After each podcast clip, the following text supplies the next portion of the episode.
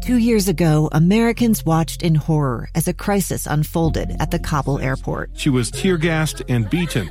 Images of thousands desperate to escape Taliban oppression filled our news feeds. More than 80,000 Afghans made it to America. But the story didn't end there. It was very cold. There was no power, no heat. Who would help our newest neighbors? I'm Andrea Smardon. In Stranger Becomes Neighbor, you'll hear the stories of some remarkable refugees who left their homes and their dreams behind only to start over from zero. Their only possession was three blankets. And you'll meet Americans who stepped up to help them. You want me to come when you deliver your baby. What can one person do in the face of an international disaster decades in the making? That's Stranger Becomes Neighbor. Find us at kslpodcast.com, follow us on Apple Podcasts, or anywhere else you listen. Inside Sources. Welcome back to Inside Sources here on KSL News Radio. It's great to be with you today. I am Boyd Matheson.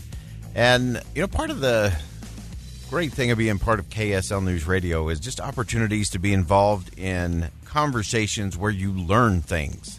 And you know that I love new insight, new thinking, new strategy and had the opportunity yesterday to be part of a conversation with Salt Lake Chamber of Commerce, uh, talking about a lot of the good things that are going on in the state of Utah, but more importantly, projecting ahead of how do we sustain this level of excellence? How do we ensure opportunity and success for the future? And as part of that conversation, uh, we were joined by Ginger Chinn, uh, who is the Vice President of Public Policy at the Salt Lake Chamber of Commerce. She may be uh, recognizable to many of you. I spent time up on Utah's Capitol Hill in the Governor's Office of Economic Development. And uh, Ginger joins us on the line. Ginger, thanks for coming back for a second bite at the apple.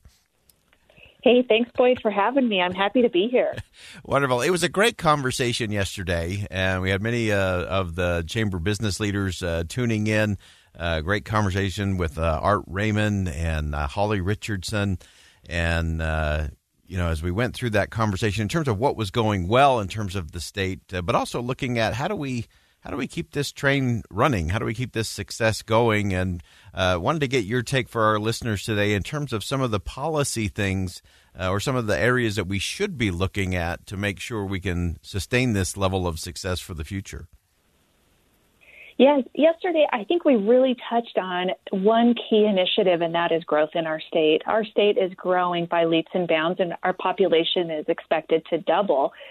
So, with growth comes some a lot of opportunities, but a lot of challenges. And so, in terms of public policy, we're looking at opportunities to help our business community through that growth. You know, you can have growth by choice or growth by chance, and we want to do growth by choice. And so, a lot of the policy that we're looking at through our our business community is how do we help these businesses through growth by choice? Uh, that choice is so critical, and that strategic look at that is is so vital. It was interesting. Uh, we we talked about the fact that the uh, the inland port made a, uh, an announcement this past week in terms of uh, having an agreement with the port of Oakland. Uh, there was an interesting piece today by LaVarr Webb on Utah policy talking about how the inland port could also be strategic in terms of, of relieving some of that pressure you're talking about, especially when it comes to the global supply chain.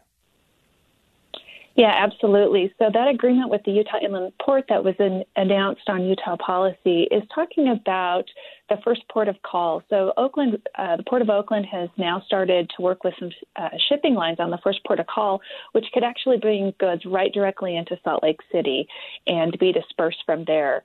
And that would eliminate a lot of the congestion on the West Coast ports. So that was a big move, and that was a strategic move for the state of Utah.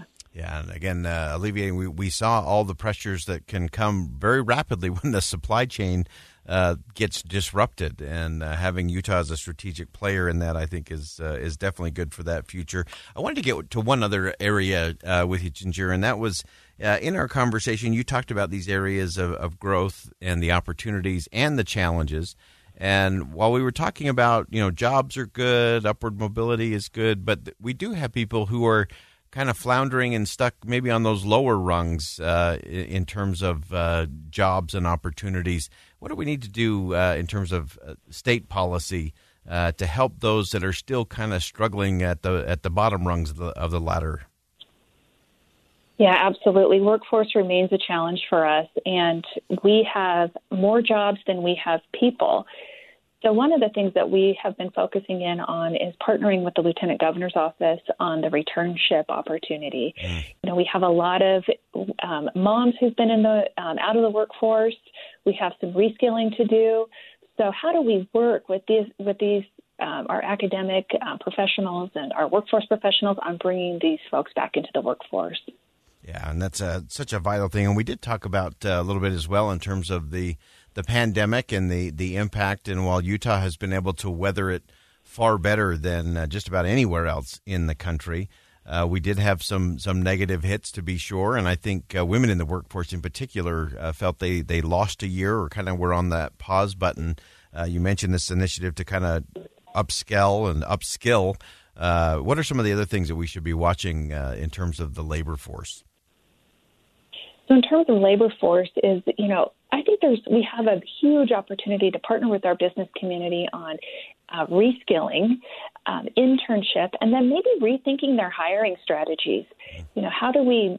You know, I think the in the past the big credential was a bachelor's degree. I think that's a thing of the past. So how do we start looking at certificate programs and getting getting people into the workforce faster and and in a more um, maybe I don't want to say cheaper, but a, a more financially efficient way. Yeah, absolutely. Great insight. And uh, Ginger, I know you've got uh, uh, another thing to hit real quick, so we're going to let you go, but we're going to have you come back. Uh, appreciate your approach to all of this, and uh, congratulations, uh, newly, fairly newly minted anyway, Vice President of Public Policy for the Salt Lake Chamber of Commerce, Ginger Chinn, joins us, and really appreciate your perspective and look forward to having you back soon.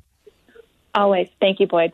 All right. Again, that's uh, Ginger Chinn from the Salt Lake Chamber of Commerce. Uh, a great conversation yesterday uh, with a, a, host of, of really smart people, uh, where it gave me an opportunity to think through what is going on in the state of Utah, what's working, how have we been able to manage well through the pandemic and come out uh, somewhat on the other side, ready for more growth, more opportunity, more opportunities for Utah to lead not just as a, a really nice crossroads to the west, but really and literally as a crossroads to the world, as we talked about with the inland port and uh, new airport online. Uh, so many things that are going well there. And it's important for us as we go through that, as we look at all of those things, that we also keep in mind.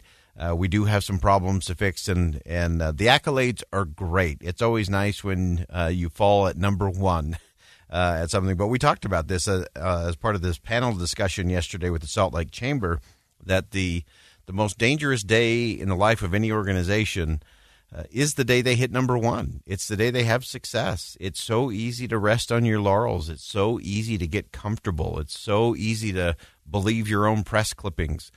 And as a state, we have to continue to be strategic. We've got to look ahead. What does the next decade look like? What does the decade after that look like? And what are we doing today to prepare for that? And making sure that the, the governor's office, that the legislature, that they're thinking strategically. So we have the right infrastructure, we have the right uh, patterns in place, we have the right strengthening of our communities uh, so that we can continue to thrive, continue to succeed, and make sure our kids get the opportunity uh, to do it right here in the state of Utah as well. We'll we'll export plenty of talented young people around the planet, and we want to make sure they have a place to come back to as well. All right, we're going to step aside for bottom of the hour news. When we come back, we're going to check in on the infrastructure bill. I think we've narrowed the gap between President Biden and Senate Republicans. We're now only about eh, $700 billion apart. Find out how we bridge that coming up next. I'm Dave Cawley, investigative journalist and host of the podcast Cold. Don't miss Cold's new season 3, where I look into the unsolved disappearance of Sheree Warren, a woman last seen leaving her job at a Salt Lake City office in 1985. Police cast suspicion on Sheree's estranged husband and boyfriend, but never made any arrests or recovered Sheree's remains. Find Cold Season 3, The Search for Sheree, anywhere you get your podcasts.